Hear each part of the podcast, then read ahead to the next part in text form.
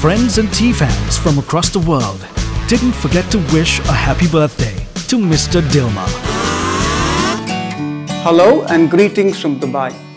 Shanaz and I take this opportunity to wish you a blessed 90th birthday and a heartiest congratulations on your glorious 70 years in the world of tea.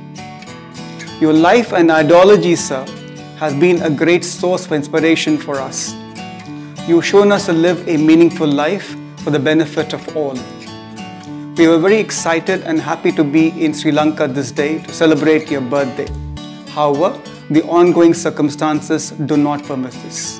Hence, our prayers and positive vibrations are with you as you move forward.